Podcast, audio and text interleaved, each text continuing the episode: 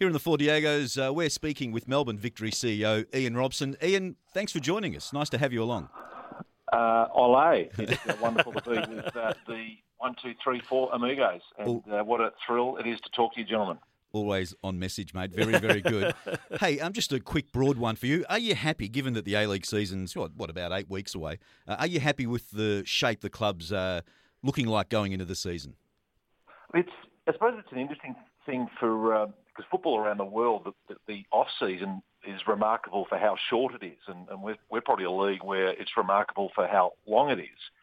So uh, you know the, the, English Premier League wouldn't have had eight weeks, uh, and when you think about the, uh, the elite players who come off the back of the Euros, it, it would have been even shorter. So it, it's a long time coming, and it certainly builds anticipation. And uh, from our point of view, we, we've had obviously the uh, the uh, involvement in the ICC, uh, an early FFA Cup match, so that to get three games in ten days off a off a, a start uh, back at the, at the, beginning of July, and to get three Ws across those games was was tremendous for us, and gives us a real sort of uh, fantastic platform this early early on. But we all, we also know we've got a long way to go, and uh, the first game against Brisbane on a Friday night in October seems a long way away. We've got some more FFA Cup matches to play, but just a, an air of excitement, I suppose, is what's building. And, and the membership program is, is, is telling us that our members and fans are excited about what lies ahead as well.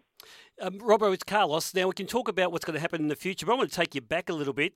In the AFL, they like to have reviews at the end of the year.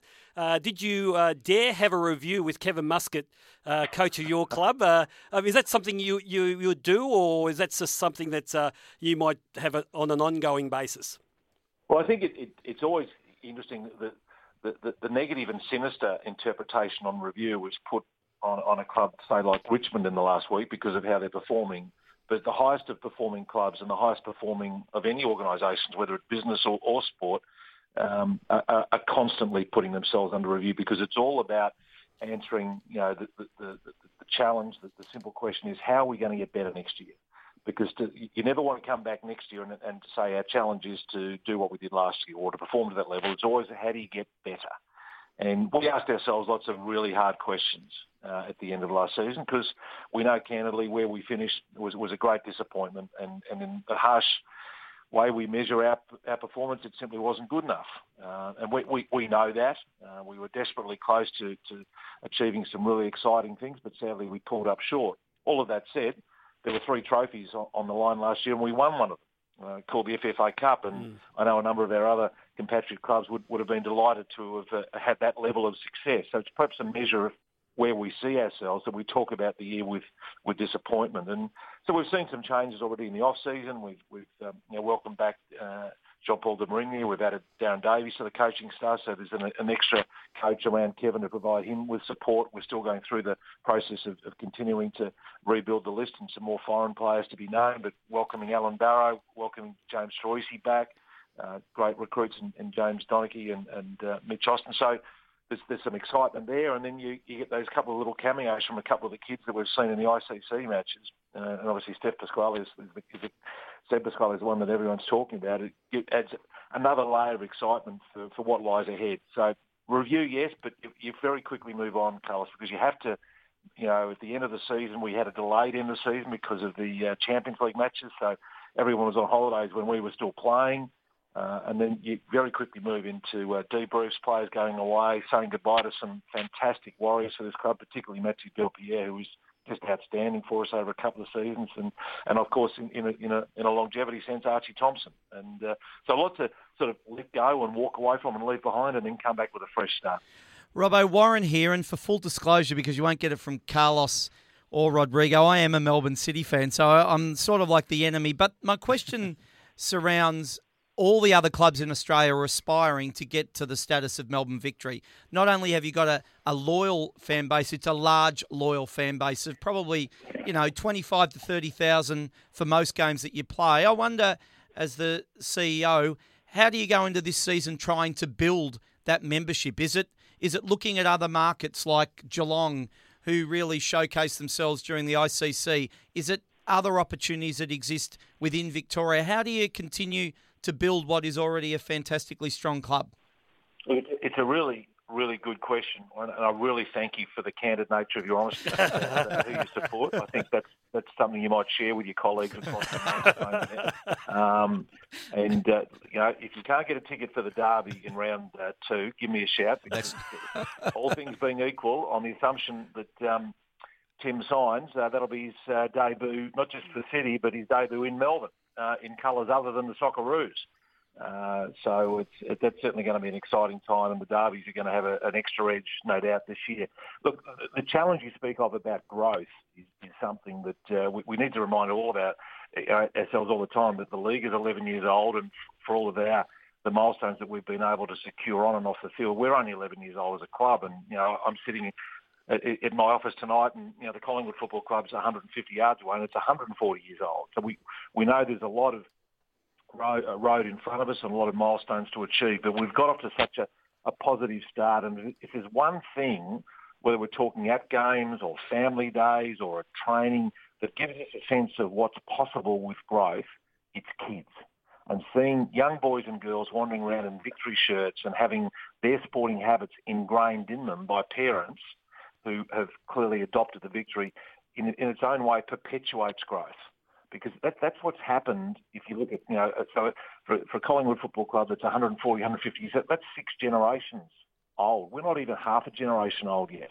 And you create that perpetual motion that says mums and dads pass that baton down to their children, to their grandchildren, and we know that's going to be an incredible part of our uh, our journey moving forward. So we have games in Geelong, and we look forward to going back down there again in January with another A League game for points. We've really come to know, uh, you know, Simonds Stadium as a home away from home for us. We obviously enjoy the, the, the really incredible, you know, pitch perfect atmosphere here at, at AAMI Park. And then for the big stage, you know, to be able to sell out um, Etihad Stadium for, for derbies and other big matches adds another dimension to our support as well. So we know there's a long way to go. And, and the key challenge for us is never taking that growth for granted. It's continuing to reward our fans and our members who've shown their loyalty and their passion. And I think that that journey of, of, of you know, the unique matchday experience, acknowledgement, recognition, the way we're growing with our social media engagement, gives them that level of recognition and support that says we want more of this and we want to bring more people with us. Now, Robert, on that, I'm a, a father of a girl who plays at the Point Cook Soccer Club out in. Uh, out in Melbourne's West, and there's a strong relationship between that club and Melbourne Victory. Are you yeah. getting a sense that those kids and the mass like this club's gone from nothing to 500 or 1000 kids playing across various age groups within 4 or 5 years are you getting a sense that the mums and dads are slowly or starting to take those kids to games of Melbourne victory and two soccer games? So it's more it's not just participatory it's also attendance and support and membership and that sort of thing what you've just described is, if you like, the fan engagement challenge that that, that we have. Um, and, and, these these numbers are, are, are broadly known. In, in, in essence, and this goes back to this generational thing I was just speaking of, but I think it, it, it's give or take a percentage point or two. Roughly 70% of the people who play Aussie rules or rugby league follow a team in the AFL or the NRL. In in football, it's roughly about 25%. So that tells you you know, how, just how far we've got to go. But it's the old story. It's like the, the fjords in, in, in, in Norway. As, as, deep as the challenge is the scale of the opportunity. So look at that enormous upside we've got to bring people to the game. And as someone who was new to the game three years ago, I, I still have people say to me, look, I follow Manchester United and Leeds or, or Liverpool, and I take my grandkids to, to play, but I'm, talk to me about the A-League. And it's like that missing middle piece.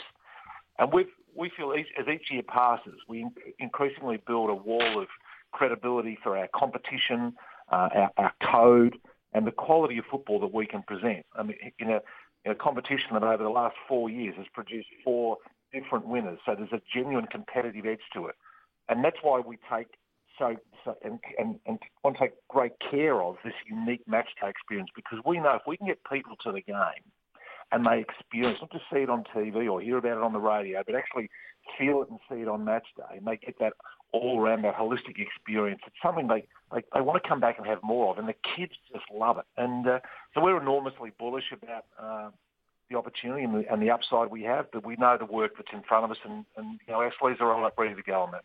Here in the Four Diegos, we're speaking with Melbourne Victory CEO Ian Robson. Now, Ian, um, the uh, A League's got a new CEO, Greg O'Rourke. Have you met Greg? Actually, I haven't, and I'm I'm looking forward to doing that. He's uh, a New South Wales uh, gentleman with uh, a, a, good and long background in the game, albeit corporately he's been at, was at PepsiCo for a long time. But he starts uh, I think it's the last week of August, and we've actually got a uh, an A League conference the two days after that in Sydney. So Kevin Muscat, Paul Trimboli, and myself will be up there for a couple of days, and and uh, we'll get a chance to I think jump in the deep end with all the other clubs to meet Greg and get get a sense of how he's going to run things. now, Robbo, don't tell us you're going to you're going to suss him out to get a sense. You're going to you're going to tell him what to do. Uh, because you're a power, you're the man who's in the mo- uh, leading the most powerful club in, in Australia. What's the first thing you're going to tell him to get onto? What's the priority for you, uh, not only for the Melbourne Victory's uh, benefit, but also for the game's benefit?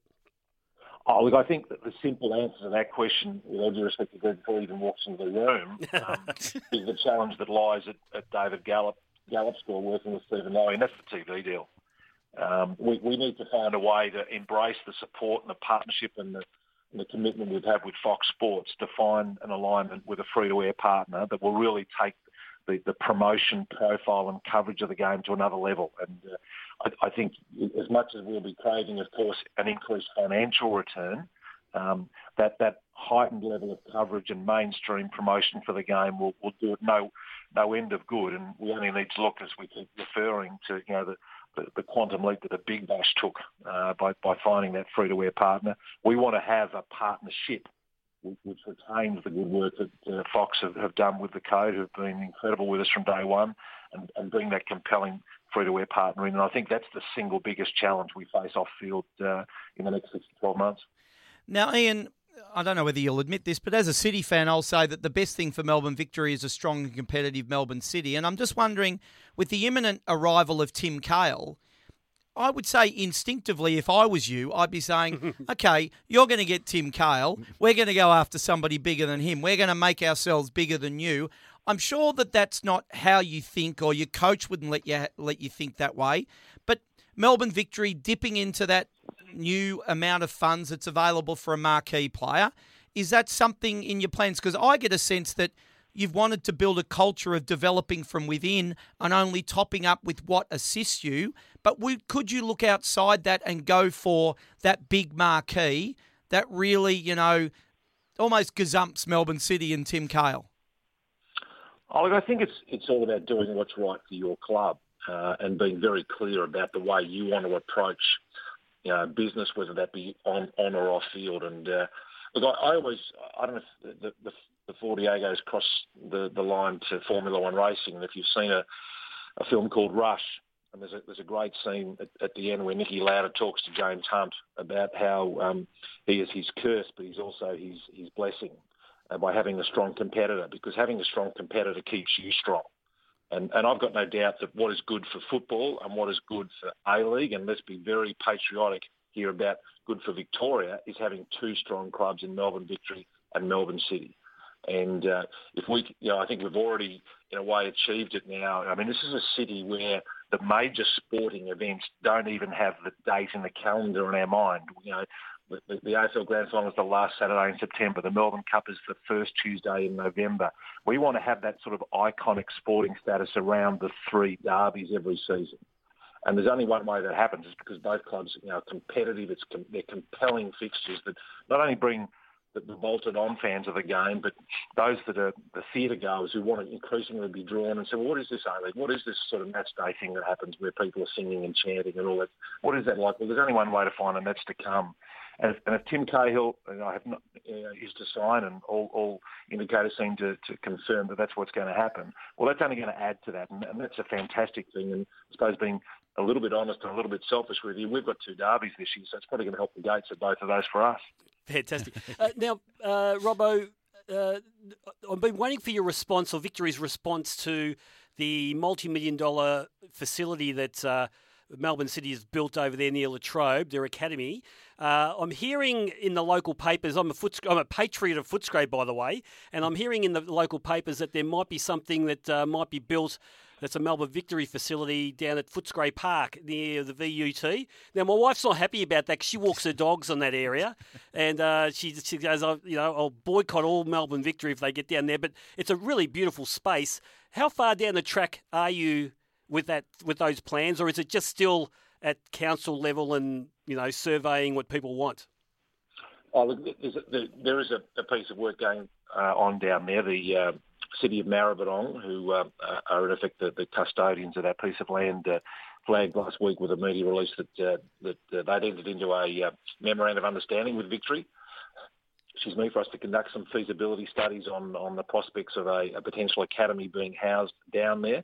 Um, it, it's a piece of land that we think uh, is massively un, underutilised and, and, has some potential to really be unlocked with regard to a, a broader sporting precinct that, uh, that down there uh, with, with the cricket and rowing and of course across the river to, to, to Flemington. There's a lot um, that, that, could really be brought together in a collective sense and not forgetting um, the powerful presence in, in, that part of Melbourne of, of VU, which is you know, one of the world's leading universities. So there's, there's a lot to say that what, what lies there is, uh, in terms of its potential, is compelling, and that's why we're having a look. But more broadly, yes, we're, we're looking to find uh, solutions that uh, provide not just match day uh, venues for our for our underage teams that are increasingly going to be important an important part of our academy programs, but also uh, for them to train. And in, and in the city, the scale of Melbourne, uh, the geography and locations of these venues is incredibly important when we're talking about trying to make it e- as easier as possible for families to, to bring their young boys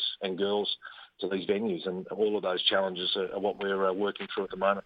Now, Robert, we also uh, I ran into you at a NPL game not so long ago at Bulleen Veneto Club, and while we were sharing a couple of party pies uh, at half time there, you you, you were eating party pies. It sounds yes, like I, Carlos might have catered that. Yes, I did get my fill of party pies that night, but uh, and and the pizza. Absolutely, absolutely. Um, the the game itself, though, although the home team Bulleen won the game. I was absolutely floored by the skill level of those kids you had in the NPL side.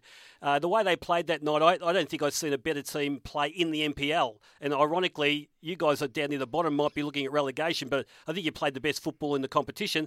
Uh, the, the likes of Pasquale, Theoharous, uh, Nigro, are they the ones that have come out of that system? Because I, I don't think I've seen a, such a balance of, of talent uh, in, in an NPL youth side or a, you know, an NPL side, uh, you know, that's represented by A League club since uh, the advent of uh, of the A League? Well, it's it's a really important step that we took two years ago, where we, together with Melbourne City, uh, gained admission to NPL one, and we were fortunate enough uh, in our first year to gain promotion to the NPL.